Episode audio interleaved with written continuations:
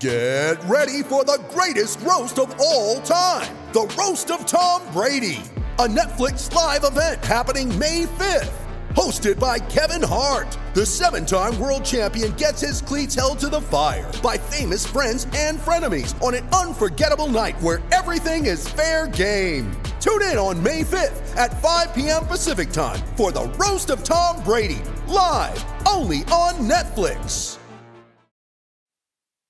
The following podcast contains explicit language.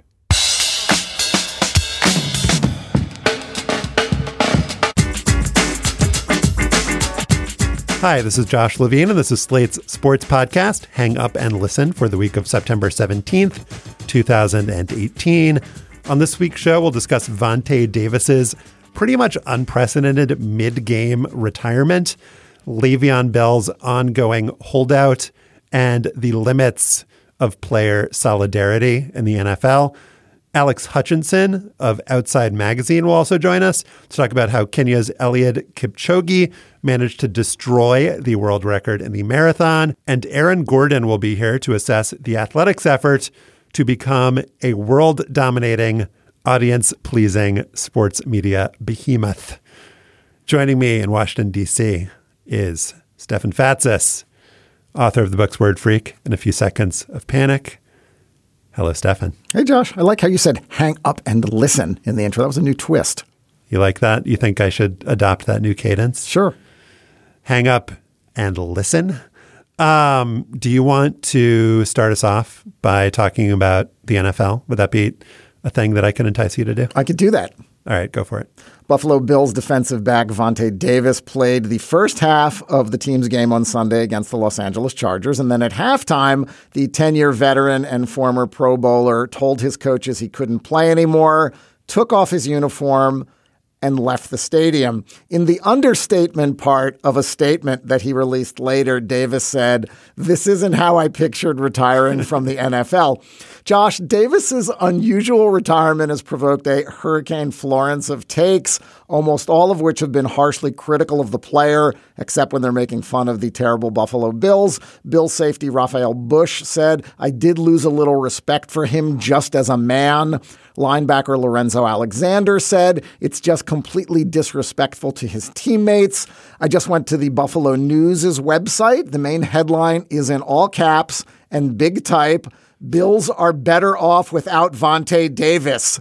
My take is that Vontae Davis is better off without the Bills, and that there are more NFL players than you might imagine who picture retiring from the league exactly the way Davis did, saying, fuck it, and quitting on the spot. But wait, you said this wasn't uh, how I pictured retiring from the NFL as.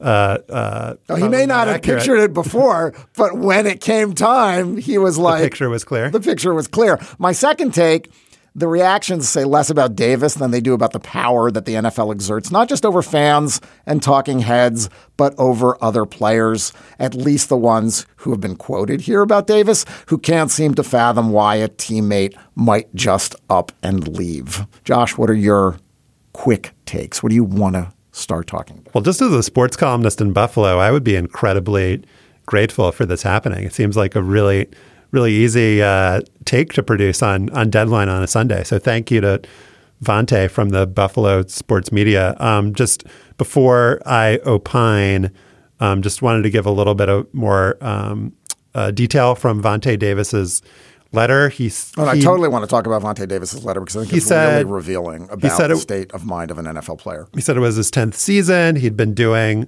what his body had been programmed to do, get ready to play on game day. He mentioned um, that he's endured multiple surgeries and played through many different injuries throughout his career, and he had been suffering through another injury um, the last few weeks. And it seemed like what was motivating this was um, concerns for his health or the feeling that, um, you know, I've assessed my body, I've assessed my ability to do this.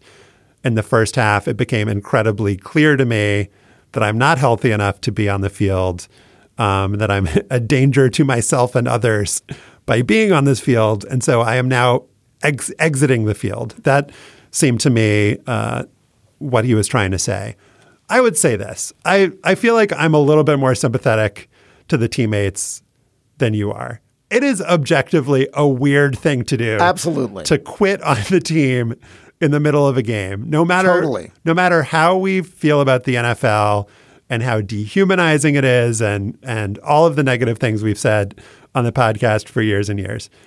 Bracketing all that. It's weird. Like I think you should aspire as a player not to do that and to say that this is like some kind of noble act where we should, you know, respect and honor the fact that he did this. It feels like it's going a little bit too far. I'm not going to like roast the guy or say that he's like not a man, which is just ridiculous. But to say that like other players should like aspire to do this and like good for Vontae Davis for just like you know he wasn't feeling it so he's just going to leave it's like no you probably shouldn't do that that's Right. not that's bad Which, which, which is why I think that there's something that we don't know here. That statement was incredibly well composed. That statement was reflective of the way that a lot of NFL players feel that they have sacrifice is the word that players used and that Davis used in his statement that he felt like he couldn't sacrifice anymore. Um, look, Vontae Davis could have told the coaches, I can't go, and taken off his shoulder pads and stood on the sidelines for the second half. And then the team would have announced after the game that he is retiring and that he was given his release. and that happens all the time where guys the time. guys are hurt and they can't go in the second half Which is why I think that we just don't know. This is unusual behavior. This is drastic behavior, and for the, there must be there could be something else going on with Vontae Davis that would lead him to do this. He knew that he would be drawing the instant ire of his teammates, of fans, of management, of the league, of the media. Um, so something feels weird here. Well, there's the disconnect between, as you said, the statement, which is, you know, very seemingly well thought out and and smart in terms of how he contextualizes this event in terms of his career, and the seemingly um, extremely rash and not well thought out and alienating decision to just, as you said, like you could do the exact same thing and just like not say I'm retiring and like put on your street cro- clothes and leave the stadium and have the exact same effect. It's just it is weird. I think uh, we should lean in to the weirdness here. But then you have like somebody like Arian Foster who has this reputation, rightly so, as being somebody who um, was very vocal during his career about um, the need for players to um, treat themselves better than the NFL treats them, and to be very outspoken about the fact that um, you know the NFL is a meat grinder and that the league doesn't care about players. And he, on his Twitter account, is celebrating Vontae Davis and saying that football culture has brainwashed people and players that your health as a human being a pr- prioritized over sport is somehow disloyal. And you know, maybe if we're just talking about this as like a marketing thing, it's like, oh, the the problem with LeBron's decision was just that he did it on TV, and it wasn't actually the d- decision that was made. And it's the same thing here. The problem is like the way that Vontae Davis is marketing this. Like maybe it's just like splitting differences and and who really cares in the end. But I do think it's like brought up this interesting disconnect between two sides of this NFL divide. And it's been useful that way in terms of people who see it as like players really need to look out for themselves because nobody's looking out for them. And this is just the most extreme case of that. And like as this edge case, we should just like celebrate it because like here's a guy who's like so self-actualized that he like really doesn't give a fuck. Um, and then on the other side, they're like, actually, there are even in this league that's so dehumanizing, there are like ways to go about this. And you did kind of screw over your teammates a little bit. Yeah, I mean, how much did you screw over your teammates? You screwed over yourself more. I mean, okay, the Bills were down to you know three DBs or safeties, and it did put some burden on on the players that were still on the field On Raphael Bush. on Raphael Bush. Um, but I, I think the the larger reality is what we do need to focus on here. I do think this guy snapped, and I do think that NFL players are conditioned to believe that their obligation is to the team and to the organization and to the contract that they have signed as opposed to themselves. The NFL will break your contract in a second. Bill Belichick will cut your ass in the middle of practice. Loyalty is not a two way street in the NFL. And I think it's really important to not forget that. Um, when I spent my summer in the Broncos locker room, only the smartest and the most self aware players, like Arian Foster, who was not on the Broncos then, are, are willing to call out bullshit. Um, there were a bunch of guys I saw grapple with the exact same kinds of emotions that Vontae Davis expressed in his statement. Um, the epitome was this guy, this linebacker named Ian Gold, um, and he saw the NFL's hierarchical, controlling MO for what it was. He was cynical, he was angry, he was clear eyed. He knew the NFL wanted to make everything about the league and the team, so he chose to make it about himself. Other players viewed him as selfish for doing that. There but, is an I in Ian. but from his perspective, it was fuck these people. I don't need to be anybody's friend. I don't need to be anybody's buddy. I am here to work and get a paycheck. And when I am done, I am fucking done. And I will decide when I. It sounds like he was on Survivor, like sincerely. Like I'm not here to make friends. Uh, I'm I'm here to win the game. The game being uh, getting getting paid. Is that like that was his goal? Just to extract as much from the league and the team as he could while he could? Well, no, I don't think it was cynical in that way. Um, it was that he loved competing. He loved playing the sport. Yeah. But everything about it and the way he had been treated by other organizations and by the Broncos, he viewed as just part of the game of controlling players. Two quick things before we move on to Le'Veon Bell about Vontae Davis. I don't remember why I started watching this. It's probably just like the YouTube algorithm fed it to me, but there was like a scene in Hard Knocks that in one like of the years, yeah, um, when it was the Dolphins, and he got traded on TV. Like it was, um, well, that's respectful for our public consumption and entertainment. And you heard the GM Jeff Ireland. I mean, it wasn't.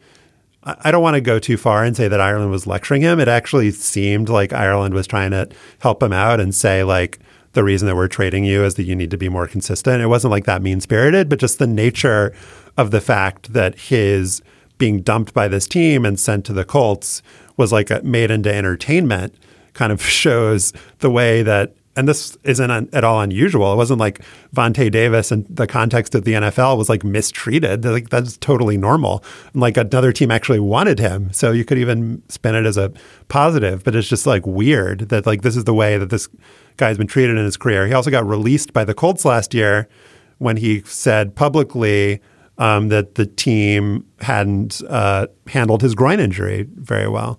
Um, and so this is a guy who, you know, a team cut him for, I don't know if there's a direct link, but com- cut him after he complained publicly. He was traded on television. Um, the NFL hasn't necessarily behaved uh, super honorably with regards to his employment status either. You know, we've made a lot of assumptions about what NFL players might think, and I made some observations based on my experience, limited though it might be, inside an NFL locker room. Um, before the show, I texted our friend Nate Jackson, formerly of the Denver Broncos, author of Slow Getting Up and Fantasy Man, uh, to ask him what he thought of Vontae Davis's abrupt retirement. Nate just wrote me back was going to say it was the most level headed resignation in the history of sports because of all the crap you go through to play in the NFL. The game is the reward, the shit you live for. If even that is no longer worth it and you are able to notice it while it happens, then praise be to Jesus. It's time to move on. Teammates are secretly jealous as all of them have the sneaking suspicion that they are being fleeced. Whenever a teammate of mine let his team down through some transgression, I never really cared much. It was my own job that mattered to me. Le'Veon Bell, let's talk about that. Um, Le'Veon Bell is um, statistically one of the best, if not the best, running backs in the NFL um, has played for the Pittsburgh Steelers his whole career. For the last two seasons, the team has used its franchise tag on him, which is a mechanism that was collectively bargained that allows a team to retain the rights to one player on its roster without allowing that player to pursue free agency. And they can lock him in to a high paying deal, but one that's only for a single year. So it doesn't provide you any long term security at all. And so Bell, who wants that long term security, um, he signed the franchise tag last year, played under it. When he got tagged again this year, he refused and he sat out the first two games. And the thing that I found really interesting about this is that um, his teammates have called him out and have not, um, you know, agreed with him, have not sided with him. And it actually surprised me. Like when somebody like Todd Gurley or Odell Beckham gets paid or Aaron Donald gets paid, you hear the entire league celebrate if you're on social media. People want um, other players to get paid because it sets the market um, so that you know maybe they can benefit it from it down the line. But I also think there's something sincere in that like we're all in this together. We're all like in it against the man, and you know we're um, celebrating when somebody like Todd Gurley gets this huge deal. But for Bell, it's like his teammates have said, you know, he's only in it for himself. Um, uh, Here's a guy who doesn't give a damn, I guess, so we'll just treat it as such. I just hate it came to this. That's Ramon Foster. Maurkice Pouncey, we're the Steelers and we're going to play as the Steelers. If you don't want to be here, it is what it is. Hold out for 10 weeks. Um, Even Ben Roethlisberger, one player doesn't make or break the team. Were you surprised? I was surprised. Um, I was surprised, and then I also you realize that look, NFL locker rooms are big, and there are a lot of people in there, and no, everybody doesn't share the same sort of all for one cynical approach toward the way management treats players. That's one thing to think it, another thing to say it out loud. Um, it, usually, a quote like this would be an anonymous player says this. These guys are oh, putting, oh, yeah. putting their name to it. ESPN did quote an anonymous player saying he fucked us. so That's yeah. a good quote. That's a good quote. good yeah. quote. Yeah. Um, I do think that given the size of an NFL locker room, you can find multiple players who are going to adopt, probably not consciously, NFL management's line.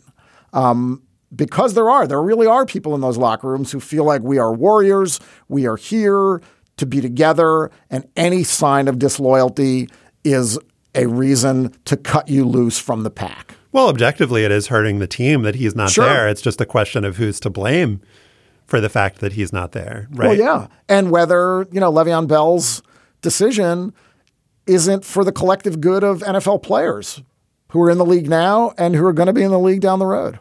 Right. I can understand feeling like you're in the league for a limited time. This is hurting the team's chance to win this season. I can imagine that being frustrating. Um, again, it's obvious to look at Bell and say, this is his fault that he's not here. He certainly could be there if he was willing to play on the tag and hurt um, his, you know, potential to, you know, have a long term career with guaranteed money. He, he could certainly make that.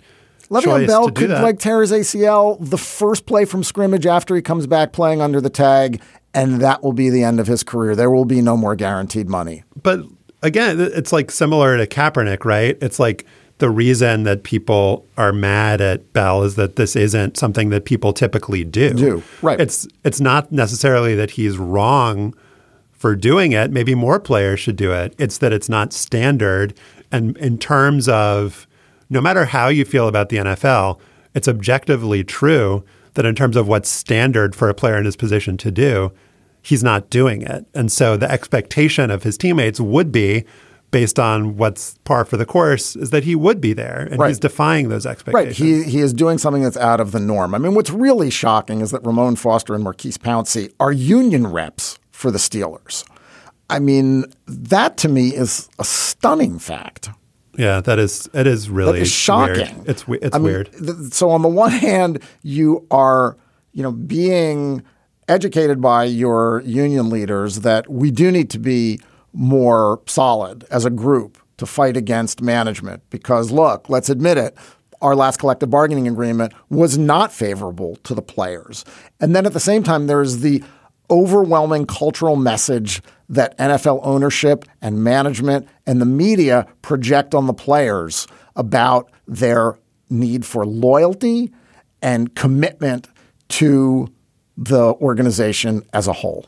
The thing that makes this really difficult is that just from a purely economic standpoint, it's totally rational what the Steelers are doing. Like to pay to pay a running back like Bell, who's taken as many hits as he's taken um, over you know the first 4 uh-huh. years of his career, it really doesn't make sense. And Gurley getting the Todd big Gurley deal Rams, that he yeah. did um, is really the exception, and it's been proved time and again in the NFL um, that you don't need a high paid star running back to win a Super Bowl.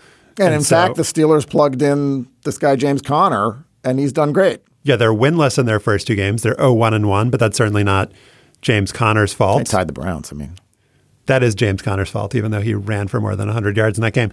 Um, it's everyone's fault for for tying the Browns. But the one of the bigger picture stories here is that running back is still a star position, and that the perception, Bell's perception of his value, kind of dates to a previous era of the NFL. And like he's a really good player. He's a good receiver out of the backfield as well. It's not like he's not worth anything. Um, but it just does seem like that with the way that the salary cap math works and that the pie works is that if the Steelers want to allocate their money in a way that um, gives them the best chance to win, giving Le'Veon Bell the amount that he wants is just not probably going to work for them. And so I don't really see there being a good resolution here. Well, the better resolution is for the collective bargaining agreement that is negotiated by the players union with management to anticipate this kind of, of situation. Um, you know, markets come and go. The value of different position players is going to fluctuate over time. Um, but the bottom line is that players in the NFL don't have much leverage. And Le'Veon Bell does have some leverage right now, and he is choosing to exercise that. Holding out to the Browns. leverage. He's also preserving his health he could come back in a That's year. the really smart thing is that he's preserving his health. You know, he could come back next year healthier. He could be extending his career by playing less in his mid to late 20s. And, you know, maybe that's a solution. Maybe running back should take two years off. Gap year. They should take a gap year. Maybe travel, woof. Go to Florence, see, uh, see some art. Before we get to our segment on the marathon world record, Want to let you know that in our bonus segment for Slate Plus members, we'll talk uh, about a couple other NFL stories that we did not get to in our first segment. We'll talk about Aaron Rodgers coming back from injury uh, in weeks one and week two. We'll talk about Patrick Mahomes, the Kansas City quarterback. Might get into kicking and Scorigami as well, um, which I'm sure would please Stefan. Join Slate Plus for just $35 for the first year. You can sign up at slate.com slash hangup plus. Apple Card is the perfect cashback rewards credit card. You earn up to 3% daily cash on every purchase every day. That's 3% on your favorite products at Apple, 2% on all other Apple Card with Apple Pay purchases, and 1% on anything you buy with your titanium Apple Card or virtual card number. Visit apple.co slash card calculator to see how much you can earn. Apple Card issued by Goldman Sachs Bank USA, Salt Lake City branch, subject to credit approval. Terms apply. On Sunday, Eliud Kipchoge of Kenya broke the record for running 26 miles and 385 yards, and not by a little. Kipchoge finished the Berlin Marathon a minute and 18 seconds faster than fellow Kenyan Dennis Kimetto did in 2014. The last time someone shaved more than a minute from the marathon record was 1969. The website Let's Run compared Kipchoge's performance to Wilt Chamberlain's 100 point game and Usain Bolt's 9.58 100 meters. I lack words to describe this day. Kipchoge said afterward. That job now falls to Alex Hutchinson. He's a columnist for Outside Magazine and the author of Endure, Mind, Body, and the Curiously Elastic Limits of Human Performance. Alex, welcome back to the show. Well, thanks for having me back, Stefan. You called it before this race. You wrote in the New York Times, I think he's going to run 201 something. Sure, you wrote that before the 2017 Berlin Marathon, but small detail. Kipchoge finished in two hours, one minute, and 39 seconds. It takes a lot to produce any marathon record. What forces conspired for Eliud Kipchoge to do it in Berlin? Yeah, I mean, there the, there was the man and there was the situation. Uh, you know, the weather had to be perfect. The course in Berlin is famously fast. It's where the last several uh, marathon records have been set because it's so flat and not too many sharp curves. But Kipchoge is not uh, he is not an unknown quantity. He's the Olympic, the reigning Olympic champion for the marathon. He's been at the top of the sport since 2003, when as an 18 year old he he very surprisingly came out of nowhere and won a world championships on the on the track in over 5,000 meters. he's won all but one of the marathons that he's he's running. This was his tenth marathon victory in eleven tries, which is unprecedented because you know marathon races are really like heavyweight bouts. They take a lot out of you. You can only do a few a year, and most people have a very brief window at the top. So Kipchoge was the man, and he had the day, and it all came together. Just to get into the nitty gritty a little bit, he ran 61 minutes and six seconds in the first half, and then he ran a negative split where he um, split the second half of the race in 60 minutes and 33 seconds. Also, he had a bunch of pace setters, as is common um, in events like this when there's a possibility for a world record, and the pacemakers couldn't keep pace with him. Um, they they dropped out. Most of um, most of them, I think there were three. Two of them dropped out way earlier than had been expected. So I was just curious, first of all, about the the split. Um, does that indicate that he ran a smart race? Um, does it indicate that maybe he could have even gone a little bit faster um, in the first half? Then also with the pacemakers, does the difficulty there suggest that there is still a little bit of meat left on the bone? Like if the people that were supposed to be in front of him and you know helping him had been a little bit better, then maybe he could have gone still faster. Yeah. So so as far as the pace goes, he he had requested he wanted the pacemakers to go 61 minutes for the first half, and people a lot of bystanders and you know including myself, I you know, sort of thought, well, that's that's awfully ambitious given that the world record is just under 203. Why not go out right at world record pace? And if you if you're as great as you think you are, you'll be able to pick it up in the second half. But why risk a huge blow up by going so fast, 61 minutes? 61 minutes for the first half of a marathon is actually the record, right? And it was Yeah, like no, on a downhill. Uh, that's the fastest anyone has gone out in in a in a marathon, and and the world record for the marathon is just 50, you know 58 minutes. So, uh, and, and, you know one of the other pieces of stats that's been bouncing around is only four Americans have ever run faster than he than Kipchoge ran his for, for a half marathon than he ran for a second half marathon. So it's it's an exceptionally hard and difficult pace to set people thought it was maybe a little bit too ambitious. And instead, as you said, he, he got faster in the second half. Now, so it, with hindsight, can we say, well, he should have gone out even faster for the first half? Uh, I, I think the you know probably the the wisest thing to say is you know he should not have changed anything. This was a perfect race. um, and and there's there's actually a, a long standing uh, phys- you know physiological and maybe also philosophical debate about what the best way to run a marathon is. If you, if you read Aesop's fables, you, you sort of think even pace is the way to go. Slow, you know, just set exactly how fast you're going to go. That's how fast you should run for the whole race. Um, some people say no, you should hold back a little bit because uh, you know the risks of just burning a little too hot early in the race are so high in a marathon. You should do exactly what Kipchoge did and and be gradually squeezing it down. Other people, uh, very smart people, say actually in a marathon, the truth is towards the end of a marathon, your, your, legs are going to be so beat up that you're going to be slowing down no matter what. So you should actually start, physio- it'll be physiologically optimum to start a little fast uh, and then expect to slow down. So all of which is to say, to boil it down, is nobody knows whether uh, what the, the right way to run a fast marathon is, but this seemed to work pretty well. Stefan, the thing that I noticed is when he crossed the finish line, he didn't collapse. He ran over to his coach and mentor and gave him a hug, and he looked. Uh, I'm, I'm sure this this might not be true, but he just looked to the um, you know uh, observer that he could have kept going. He looked. Well, he also looked okay. He also was probably feeling a little bit of adrenaline, having just broken the world record by more than a minute. Um, what I found really remarkable, Alex, was that he ran the last ten miles basically alone. Nobody to push him, nobody behind him, even close. He had to command ten miles of a marathon dealing with his own thoughts and his own, you know, physiological limits and his own beliefs of how fast he needed to keep running. Um, he lowered the record by three seconds per mile. That's insanity. Yeah, and I think that what you pointed out about him running alone for so long is actually the biggest sort of thing that stands out about the race. Uh, we've come to expect that records will be set under highly engineered conditions with pacemakers and everything working perfectly, sheltering the runners from the wind for as long as possible. Instead, as as Josh said, two of the three pacemakers dropped out before the 15k mark, which is stunningly early. Uh, I, I guarantee that they lost a lot of money in their contracts by by dropping out so early. And the third one, so there was just one guy left who Kipchoge couldn't really shelter behind one guy, and he dropped out at 25k, so just past the halfway mark. So uh, from a purely physiological perspective, you'd say, man, there was some time left on the table. That maybe there's another 30 seconds if the pacemakers had actually done what their contract stipulated.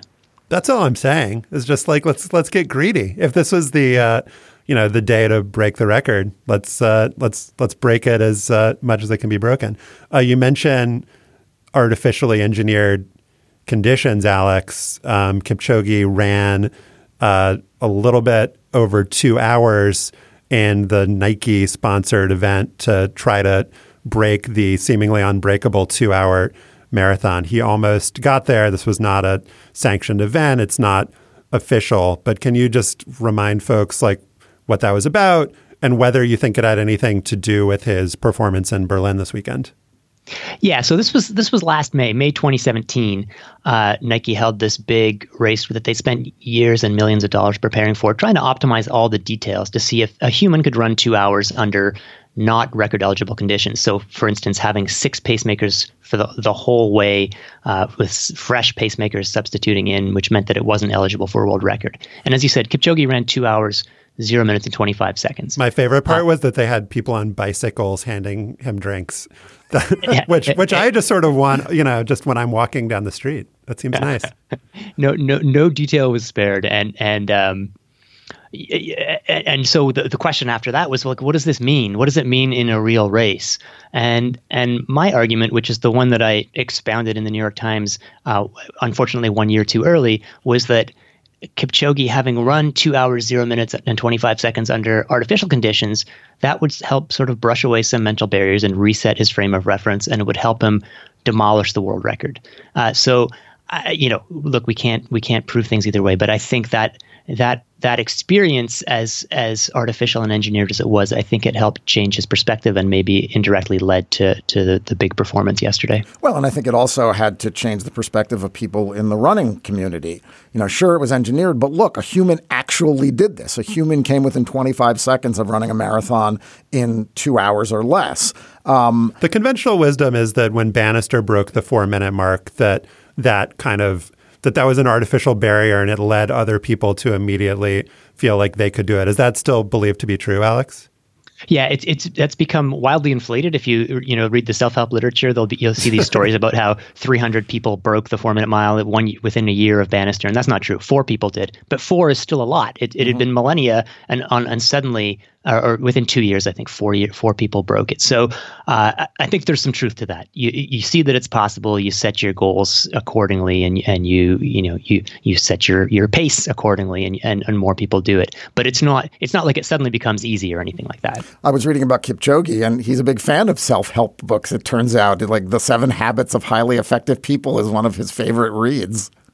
Yeah, the, the, this this struck me as as sort of hilarious when I first got to know him in, in covering the Breaking Two project that he he he sort of spouts these what what sound like cliches uh, and and reads you know literature that or books that that seem sort of silly to me. But uh, the more I got to know him, the more I realized how sincere he was about it, and and the more I started to believe that actually this is maybe a, a factor in his success. That he he is systematically uh, building his confidence, and and you know he he believed he was going to run sub two hours in the Breaking Two marathon, and I'm sure he believed he was going to run 201 today, and whereas probably very few other people did.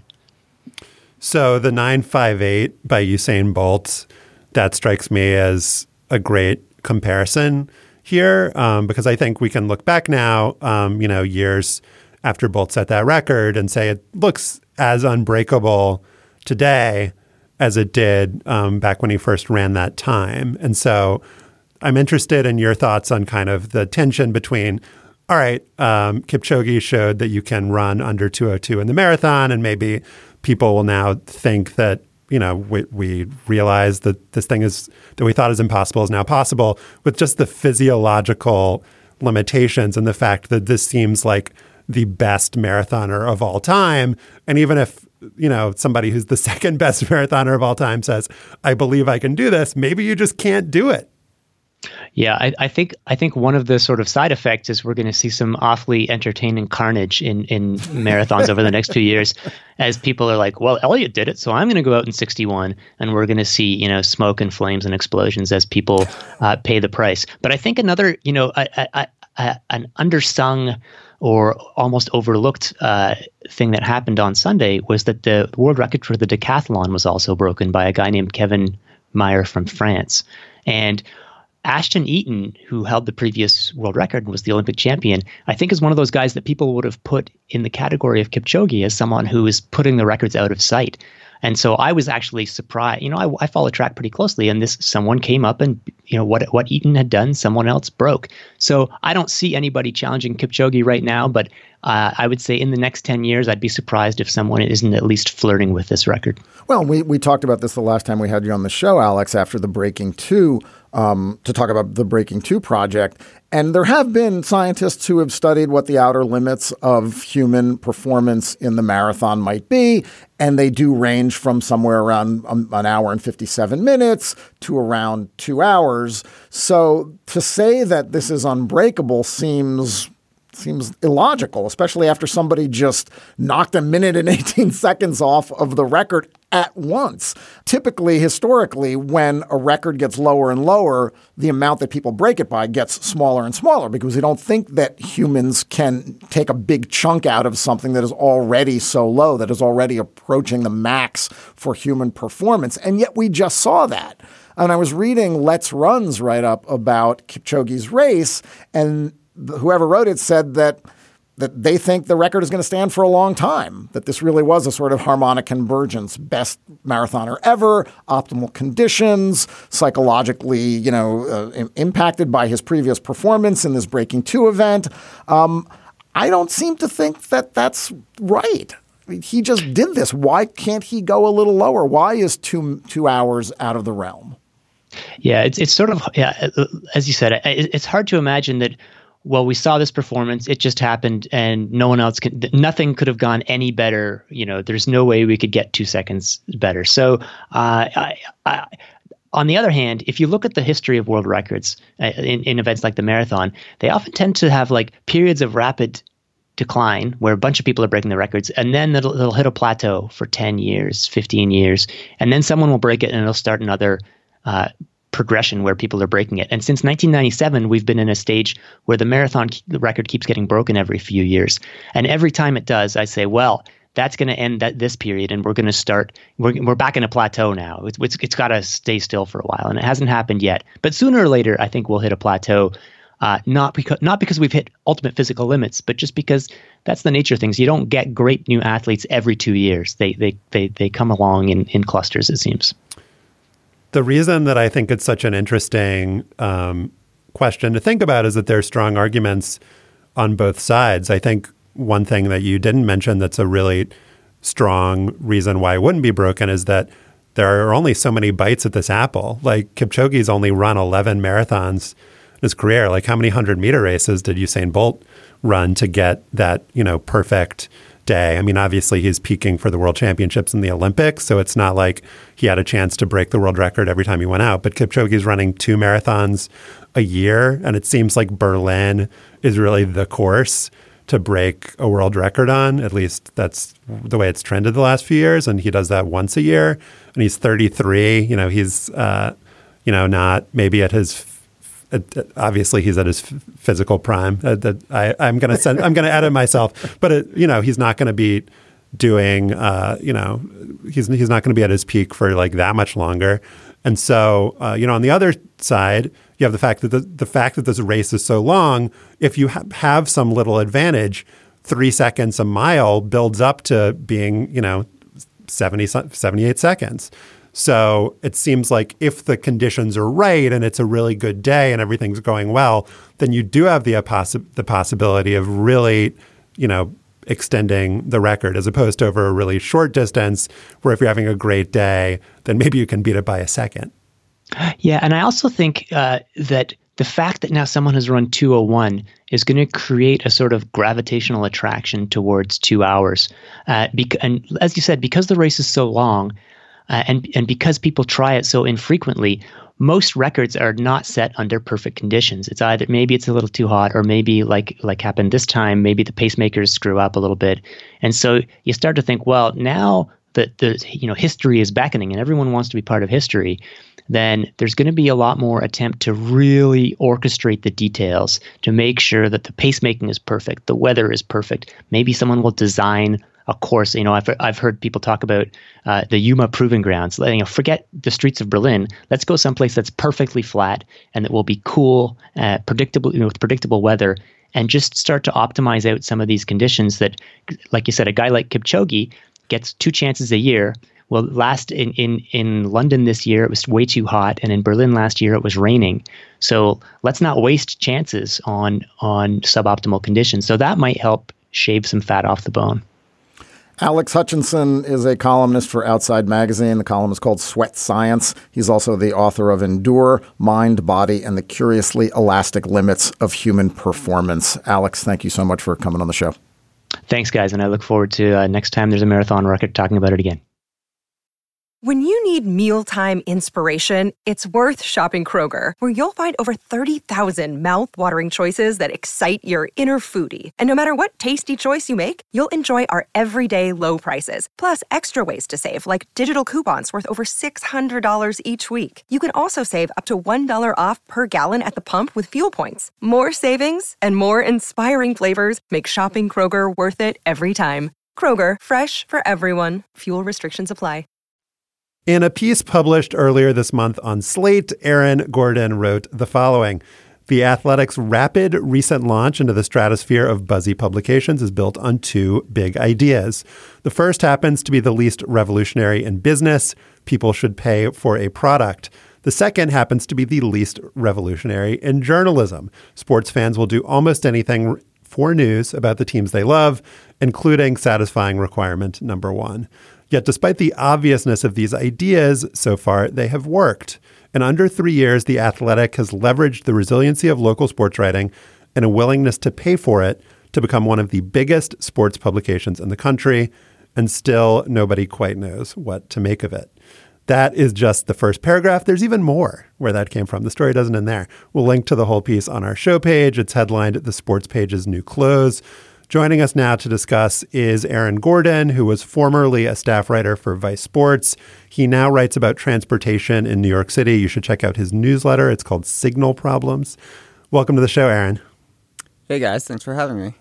Let's start by talking about The Athletic as a business proposition. It started in Chicago as this kind of local site focusing uh, very specifically on um, teams and stories that fans in that market uh, care about. And it's expanded to other cities. Um, and recently, like after you started working on that story, Aaron, like there were stories about they just hired like five new NFL writers today, or they just expanded into five new cities. It just keeps growing and growing. And they're also kind of national writers um, in addition to the local sites. And this is fueled by venture money. And so, kind of the question, one of the questions you were looking at is, is, is it growing too big, too fast? Is this model sustainable? So I'm just curious for your thoughts after having looked into this for a while, what you think of their approach uh, to sports journalism, sports media, business wise.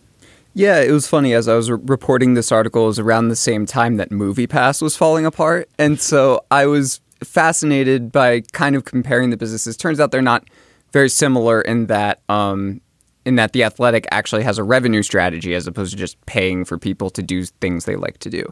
Um, but I think that kind of speaks to a natural skepticism we now have about, especially kind of technology focused startups, you know, the whole disrupt narrative.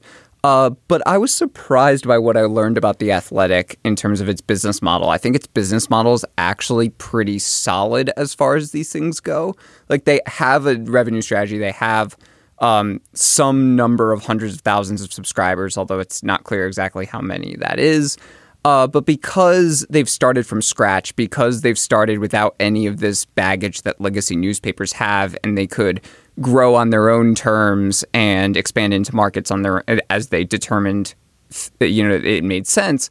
Um, because they got to set the tone of everything uh, they can actually control costs in a way that legacy newspapers haven't been able to do. So I think they actually have a decent business model as far as that's concerned. But it's predicated on subscribers continuing to subscribe and subscribers agreeing to pay probably more in year two or year three or year four. And that's really an unknown. I mean, do you feel Got to like get those a credit cards in the system, Fatsis. Yeah. The auto renew is key. key to their business model? Um, that's terrifically risky. I mean, there's do we have examples, Aaron, of of media companies, smaller ones, because this still, despite having a few hundred thousand subscribers um, or whatever the number might be, is pretty small relative to legacy media that charge customers like the Wall Street Journal and others. Do we have any indication that there that they will be able to um, withstand? What I think is going to be an inevitable drop in in readership. Well, I think that's the big question, and I I would say that they would push back on the idea that their drop in readership is inevitable.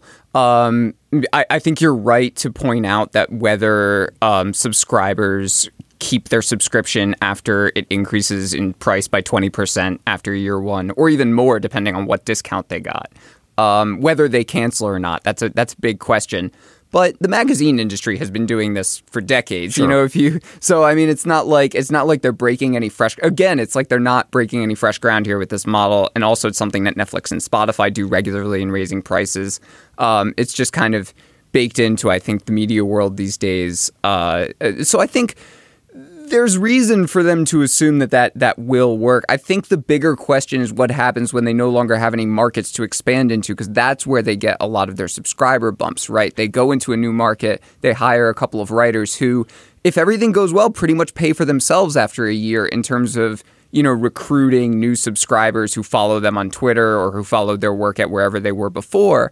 Uh, the question becomes when they no longer have any place to expand into, or they've you know plucked the low hanging fruit, as it were. Um, what happens then? You know, then the, how do they how do they kind of expand at that point? if Well, and of course, there's nothing stopping them from saying we're going to implement some form of advertising. We're going to add some discreet, unobtrusive ads. It's not going to detract from your experience, but we need to do that because advertisers want to reach you guys, our readers, and we need the revenue. Yeah, I, I talked to a few people who, um, you know, I'm, I'm- they, they wouldn't go on the record saying it, but they basically um, alluded to the fact that they thought that was somewhere in the Athletic's future. Um, whether or not that actually comes to pass is one thing or another, because the Athletic has leaned pretty heavily on the idea that um, they're ad free. Uh, obviously, there are ways to do ads that are not obstructive or particularly bothersome, you know, if they're just like st- static images that aren't ad trackers or whatever. But um, if it's basically like a sponsored image. But that being said, um, I think it's probably more likely they find revenue sources in the sponsored world, but not necessarily in ads that show up on articles. You know, whether it's like partnered events. I think events are probably a lot, are probably um, a area they could go into. I mean, so the, basically there are options for them. You know, how to expand beyond just into new markets.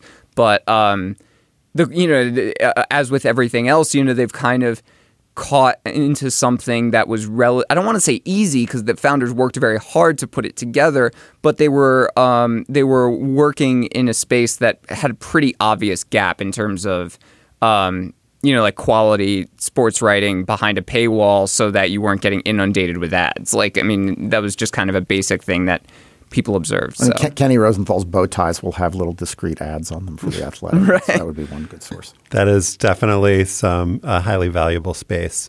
So a lot of the folks that they brought in, Aaron, are from local newspapers um, that are kind of imploding on their own. There's the famous quote Alex Mather, the co-founder of the Athletic, told the New York Times about what was it like wanting to drink people's blood? Maybe I'm making it more. maybe I'm making it more more violent than it is. What was the It actual was- quote? It was I, I don't have it memorized, but it was something like bleed newspapers dry v- until the very end or something. He it was, it to- was very it, it definitely evoked a vampiric image. I don't think I'm going out on a limb saying that. Right. Um, but I think as you noted in your piece, um, there's some element of vampirism there, but it's also like you know, newspapers were destroying themselves, or the owners uh, of newspapers were were doing some uh, vampiric work themselves of kind of sucking these places dry and leaving them as worn out husks, and for that, you know, allowing the athletic to kind of pick over the remains there. This is getting very, uh, very violent and, and disgusting as an image. But um, welcome that, to journalism in the 21st century. I mean, that leads to the question of like what exactly has been reconstituted here. Are they just kind of packaging what these old uh, publications, legacy media, was doing under this new banner with like kind of cleaner design and no ads, and people are just paying for what they were getting already? I think that's a really interesting question, and different people will have a different answer to it. Um, my my impression after reporting this article is that it's a large element of just doing what's been done elsewhere before, um, bringing it under, like you say, a, a nicer package, a more pleasant experience. The app is a legitimately good app if you're a sports fan. Like it combines, you know, score alerts and with you know articles you'd be interested in. Uh, I can see why people like it and pay for it, but at the same time, it's hard to look at it and not think this is just really common sense what newspapers should have done if they weren't stuck in a legacy print you know environment and tried to hold on to that for a bit too long. Well, ESPN tried to do this with their local verticals um, that did not succeed. And you know what is innovative here is giving local readers uh, a bulk of local content, columns, stories, features that you would have gotten in your local paper, but at the same time you have access to similar material from other cities. And your local paper didn't give you that. It gave you short stories or the occasional national type feature or something from the New York Times or Washington Post. But the internet does exist. But the internet does exist. it wasn't like yes. you weren't able to read this stuff. No, that is correct. But you couldn't read it delivered to your front door in a print format for those who still cared about that. Um, and I think there are people that do still care about that and want to see things in one section, in section D of the paper. Um, the the you know what where I am sort of confused is that I'm not sure why this has to be revolutionary. I mean, you talk in the piece about how look, it really is just the same content, and we just talked about that. But if the, it's the same content, and that's what people want, and they want it in a package that is more usable to them, it is more palatable to them, then they do deserve a lot of credit for finding a way to do that without trying to break the mold. They don't have to be the Ringer or Grantland or Deadspin and come up with a sort of new model about how to write more essayistically about sports. Um, let me let me. Take... I, don't. I, I just don't think there's anything wrong with that. If they're finding a way to make a shitload of money by delivering the same kind of content that people have been accustomed to for centuries, well, good for them. Well, let me field that quickly before um, we hear from Aaron. I think one reason why um, the question is raised about whether this is revolutionary is that the folks that write there um, speak about it in those terms, not just as far as the business model, but in, as far as um, you know, the editorial content. Why like, I joined the Athletic. Oh, well, yeah, and the people that Aaron talked to for his piece, they all talked about how, oh, you couldn't write these stories that I'm writing for the Athletic for the local sports page, and if you just look at the pieces, it just doesn't seem true. Um, and so there's just this kind of disconnect between what they claim as part of the value that they're offering and what the value actually is. I think you describe it accurately. I'm just think that maybe they don't describe it accurately. Like right, I, I, think they're trying to have it both ways. Is the is the main problem is that they're trying to claim they're completely revolutionary and that's why you should pay for their product and that they're changing everything about the way sports are covered.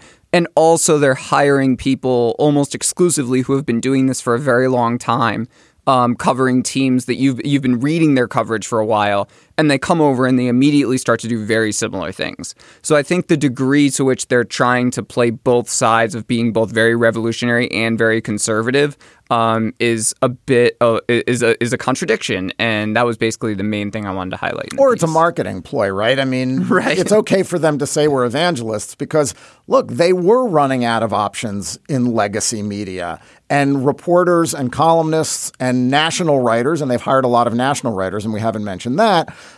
We're looking for the next available paycheck in a shifting, unpredictable, in many cases, collapsing marketplace. I mentioned my friend Ken Rosenthal, the national baseball writer who's on TV for Fox and, and, and the Baseball Network and was writing for Fox Sports. And Fox Sports shut down all of its writing online. There was nothing for him to write anymore there. He had to go somewhere else. Well, So, Aaron used to work for Vice Sports, which doesn't Sure. exist anymore, so he can relate to that. Yeah. but, but the point being that, you know, if there's nowhere for you to do what you want to do for the amount of money that you were making, or someone's offering you more money to do it in what seems like maybe it could be a successful new version of the old, well, you're going to jump at it and and feel like you're taking some giant step into into the next phase of, of your industry. I think there was some anxiety, especially when the Athletic started growing incredibly rapidly, that it was just another house of cards waiting to fall, right? And nobody wants to see this publication start hiring all these people whose work they respect and who uh, whose you know work they read, just to be in the same situation two to three years down the line. That being said, they do pay very well, and I think most journalists right now would accept a very, very well-paying gig for two to three years uh, without knowing what comes after that. Just because if uh, the alternative is often being an at-will employee where you don't know what's going to happen next week. So I think I think you're right. I mean, and and this is one of the things where. Um, I- didn't want to come off as writing a hit piece against the Athletic because I don't think it's it's warranted. I think the Athletic is a good publication for people looking for you know solid sports coverage. Uh, it it's doesn't cost very much a month. It seems like a good you know a good purchase if that's your thing. Um, what I did want to do was uh, kind of split the difference between the way the uh, publication has been written about previously, which is either as a complete savior of the sports industry and possibly even journalism in general. And also a horrible thing that is like cannibalizing the entire sports industry. Because I don't think it's either of those things. Thing, a thing that I think we should mention is how hockey plays into all this, and that's where I think the Athletic is really smart as a business and also serving readers because um, you know NHL fans are extremely underserved by media. I mean, ESPN only being the um, the the leading example of of how hockey just isn't covered very extensively. And so I think some of the most successful markets, right, Aaron, are the ones where they've gone and aggressively courted hockey fans. And like during the NHL off season, I'm looking at the most read list on the front page of the site. And the number one story is why Tampa's Jake Dotchin case could set a precedent for the entire NHL. I just clicked on it because I had no idea what that was about. And it's this guy could get cut because he's in poor shape. It's like a con- conditioning clause in his contract. That was interesting. Like in the the other um, stories that I'm looking at on the f- front page now, it's like a Heisman straw poll. It's like there's nothing more cliche than that to like lead the site after a college football weekend. There's like Stewart Mandel's column that he had written for SI and Fox Sports. There's Richard Deitsch's column that he had written for SI. Like it seems like hockey. It's an important point to make that like this is an area in which um, by kind of aggregating all of that like niche of people who are like really obsessed with hockey and will pay because they just can't get the stuff any anywhere else like that seems like a smart move by them Absolutely. And uh, the NHL and some smaller market baseball teams are probably their strongest markets for exactly that reason. Uh, and that's how they started. You know, well, they started in Chicago, which um, I, don't think many people would consider an undercovered market, but f- considering the size of the market, I think there's a very strong argument to be made that it's undercovered. And they told me while I was reporting the article that it is now a standalone profitable market um, with more than 30,000 subscribers. And if you just do some basic back of the envelope math of, of about $40 a year per subscriber, it's not hard to see how that's a good business model as long as you strike the right market. And again, as you say, uh, hockey is a great market for them because media just doesn't cover it for the most part. Uh, but the as they expand into sports that are incredibly well covered, like their most recent expansion into the NFL, had me really scratching my head because the NFL is perhaps the most saturated sports coverage relative to actual things that happen in and around the league. Uh, in the United in North America, I would argue. And I'm not sure what they're going to add by throwing their hat into the NFL ring. I'll be very interested to see how that plays out. And you know, two to three years down the road, after they've had a few you know renewal cycles, um, what markets they scale back on, what sports they scale back on, because I think that is going to happen to some degree, and w- how people react to it is going to be very interesting. And to what degree it happens, of course, is going to be very interesting. Well, and also whether they continue to ramp up staffing by hiring uh, full time employees versus going the route of other online sites and just paying you know a few bucks for somebody to write. And it looks like that they already use a lot of freelancers whom they're paying by the piece. Um, their soccer coverage does not seem to be fully staffed um, by by full time athletic employees. Correct. And MLS is also another example of, I think, a sport where they could actually do pretty well in because, again, it's not very well covered by traditional sports media. Um, but they do use, yeah, they do use a lot of freelancers, uh, and every pretty much every uh, beat writer, I'm pretty sure, is on a fixed term contract of typically about two years, a little more, a little less, depending on the individual employee.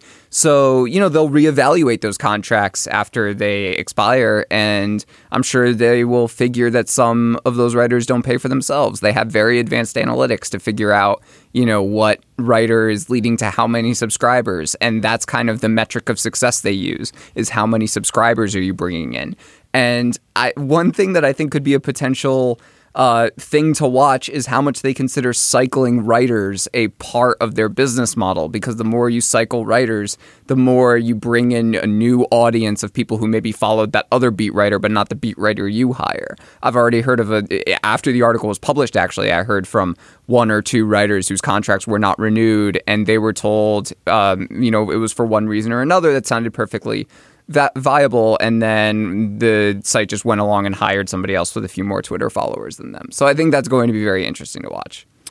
Aaron's piece uh, which was published on slate is headlined the sports pages new clothes. You should also check out his newsletter on transit in new york. It's called signal problems. Aaron gordon thank you so much. Thanks guys Judy was boring. Hello. Then Judy discovered ChumbaCasino.com. It's my little escape. Now Judy's the life of the party. Oh, baby, Mama's bringing home the bacon. Whoa, take it easy, Judy. The Chumba life is for everybody. So go to ChumbaCasino.com and play over 100 casino style games. Join today and play for free for your chance to redeem some serious prizes. ChumbaCasino.com. No purchase necessary. Void where prohibited by law. 18 plus terms and conditions apply. See website for details. Now it is time for After Balls. Um, we were talking before in our marathon segment about how it's been almost 50 years since someone has broken the men's marathon world record by more than a minute. The guy who did it was somebody I hadn't heard of before, uh, an Australian character. Yeah, a guy named Derek Clayton. I hadn't heard of him uh, either. One of the great athletes named Derek, I think we can say. You know, forget about Jeter. Yeah. Jeter. Maybe the greatest two. all-time Maybe the Derek. greatest all-time Derek. Sanderson, squeezing in there three, maybe. Rose, MVP of the NBA. 12th. There's got to be some Derek's that were better than Derrick Rose. What's this guy's last name again? Clayton. Clayton. Derek Clayton. Great job breaking the record by more than a minute. He's also still alive, Mm-hmm. which is a great accomplishment. So uh, good on you uh, for that, Derek. Uh, Stefan, what is your Derek Clayton?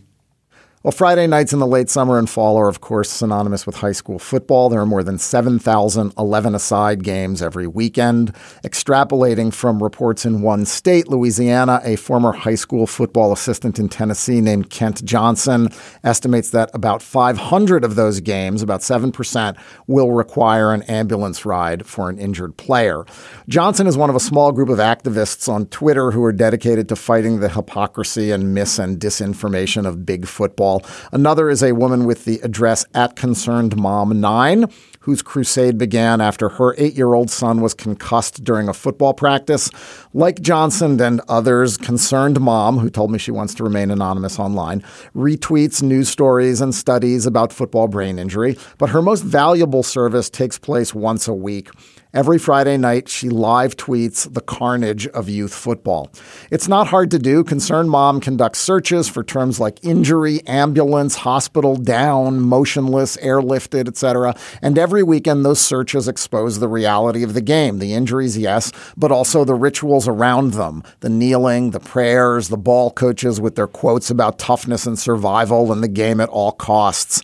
It's pretty close to a religion of human sacrifice, Kent Johnson said to me. Concerned Mom's retweet storms are numbing and therefore essential. I started copying and pasting the tweets from last Friday night, and then I scrolled down. There were more than a hundred of them from all over the country, and there is a numbing sameness and therefore sadness to this parade of reports. Some of them read like a poetry of death. But rather than describe them, let us together experience high school football in America on Friday, September 14th, 2018. The Charlotte Portland game has been called early due to a severe neck injury to a Charlotte player. The Charlotte player injured was taken to the hospital by ambulance. There are no broken bones and he does have feeling in his body. Exclamation point. Great news. There was about a 20 minute stoppage of play. Sandia player was down. He was loaded into an ambulance. No word on severity, but it appeared to be head related. Hope he's all right. Fourth player into the game at Hersey Huskies, and there is a player seriously injured. He is put on a backboard and taken off the field. Why I love sports today. After a Pilgrim Pats player was injured and needed to be stretchered off the field, Pilgrim and Chariho players formed an honor guard to see him off. Both teams shook hands and hugged after. Awesome sportsmanship. Hope the player is okay. Ambulance on the way with 26.6 seconds left. Cornerstone player injured. Victory leads 40 to 31. A Clarkdale player was just taken by ambulance to hospital. His name is Cody Connor. Please pray. Helicopter is on the field now. Out of respect for Avery Reed and his family, I won't be providing any more details until I receive them. Looks like we're going to be waiting for an ambulance here at Ballard. I think I hear the sirens coming up Brownsboro Road. Fan and Rebels lead 42 38 in a barn burner. Okay, stop for injury timeout. A Rebel, O'Neill, is being transported by EMS. Prayers needed for a Franklin player, taking to hospital. Please pray for Jacob Smith, a John Hancock football player. He sustained a bad shoulder injury in the Holy Ground game. He's being taken to Tanner Medical Center. Injury on the field Plattsburgh Tigers player number 50 seems to be injury to the head. Another injury on the field Plattsburgh Tigers number 11 appears to be an injury to the knee. It is silent here at CBA one player down with what parents are telling me is a serious injury. Players and fans have tears in their eyes. This is not good. This stinks. South player being immobilized and taken off on stretcher, prayers his way. Extended injury timeout for a Mounties down. Stretcher and backboard out. Maybe serious. The ambulance has come onto the field. I have not seen Thomas move yet. Thomas is on the stretcher and is about to be put into the ambulance. But great news, Giants sports fans. Thomas gave the crowd the thumbs up, showing that he can move his extremities. The Gratz player on the turf is moving his arms, but initial word is that an ambulance has been called. All right, finally, let's end with a series of tweets from one game in Florida. An ambulance is on the field to transport Tolly. He has movement in his legs, a lot. He appears to have some sort of shoulder separation. Bartow trails 54 0 with 10.54 remaining. Tolly gets a nice hand as he's carted into the ambulance. He's sitting up and looks to be okay. While Tolly was being loaded in an ambulance, a second Bartow player collapsed and is being treated on the field. They may call this football game. Teams are heading to opposite end zones. There will be a three minute warm up, and the game will apparently resume. The game has resumed. So you just very effectively captured the dark side of football. Uh, and uh, for that, I thank you. But I also wag my finger at you because you're making it harder for me to give my more positive football after ball uh, after uh, you so uh, effectively uh, showed how, how bad it can be. Um, but let me take you to a motel room on Sunday morning, circa like 9:30 a.m. So we're going from the ambulance on Friday night to a motel room on Sunday morning. Good yeah. transition. uh, 9:30 a.m. Sunday, I exclaim in joy when LSU uh, kicks the field goal to beat Auburn. Um, the reason I was watching the game on Sunday at 9:30 a.m. was that uh, I was at a wedding on Saturday, and so I uh, recorded the game and was watching it on my uh, Comcast like uh, DVR app on my computer. Technology, it's uh, fantastic. Um, and so I managed to like time shift for a whole day by putting my plane, my um, my phone in airplane mode and just like avoiding the internet on like all devices. And so I want to make a culture gabfest style endorsement of just putting your phone in airplane mode during a wedding, especially um, you know weddings are frequently uh, during fall Games. weekends when Yeah. there are games that we would like to monitor for our personal rooting interest or just uh, you know because we just feel the need to know whether uh, Ohio State is beating TCU just because it seems really important in that moment. But um, if you put your uh, phone in airplane mode, then you can, uh, to, to state the obvious, you can't do anything with your phone. Your phone becomes totally useless and you become more engaged in human interaction. And at the same time, while I'm just saying it like, oh, it makes you a better person, it actually uh, allows your later sports viewing to be more uh, fruitful and will bring you more joy in that aspect of your life as well. Uh, it just feels like very. It, it feels like you're kind of getting away with something strangely. To like, you know, I went to sleep. I woke up at like 7 a.m. on Sunday. And I just like watched the whole game. This thing that had like happened in the universe before, and yet that I had somehow managed to corral the awesome power of the universe and manage it in such a way that it was like it was it, it had never happened. You're stopping time. I was I was I had stopped time with my uh, airplane mode button, and so it just still. f- We've probably talked about this before, but just, it can be really hard to like shut out all of the you know ways in which you can get news especially when people know that you're like a fan of this particular team. I like did remember i shut off the messages um, app on the computer that like syncs my text messages. And so i you know i had to turn on wi-fi on the computer to watch the game. So like the text messages didn't pop up. And so like once LSU won the game, I was like even more impressed with myself that I had somehow managed to prevent the world that was like aggressively trying to tell me that LSU had won. So like when I turned the phone back on, just like all the texts start pouring in. Um, it just made me feel even better about myself. It was just like another victory.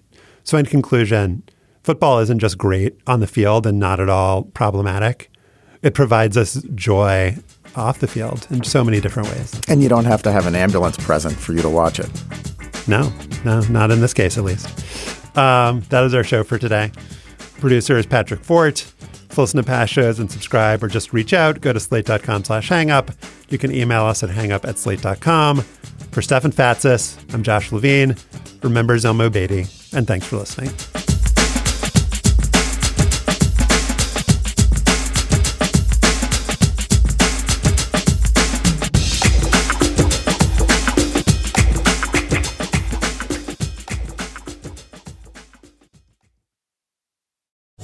Lucky Land slots, you can get lucky just about anywhere. Dearly beloved, we are gathered here today to. Has anyone seen the bride and groom? Sorry, sorry, we're here. We were getting lucky in the limo and we lost track of time. No, Lucky Land Casino, with cash prizes that add up quicker than a guest registry. In that case, I pronounce you lucky. Play for free at LuckyLandSlots.com. Daily bonuses are waiting. No purchase necessary. Void where prohibited by law. 18 plus. Terms and conditions apply. See website for details. Hi, this is Dahlia Lithwick, host of Slate's legal podcast, Amicus. If you're listening to this show, you might be interested in Amicus's live show that we're hosting in Washington, D.C. on Tuesday, May the 14th. My colleague, Mark Joseph Stern, and I will be talking to some amazing guests, including Sherrilyn Ifill and a sitting state Supreme Court justice all about how originalism, a relatively recently invented way of interpreting the Constitution, has taken over the Supreme Court and radically reshaped the law. It's been doctrinal rocket fuel for the conservative legal movement and facilitated the rolling back of abortion rights, the expansion of gun rights, and the obliteration of the separation of church and state. And as another wildly consequential Supreme Court term careers to its end, the court's originalists are on a tear. But there's something you can do about it, and we hope you'll join us in DC on May 14th to explore the possible pathways out of the current situation. Go to slate.com slash amicus live for tickets.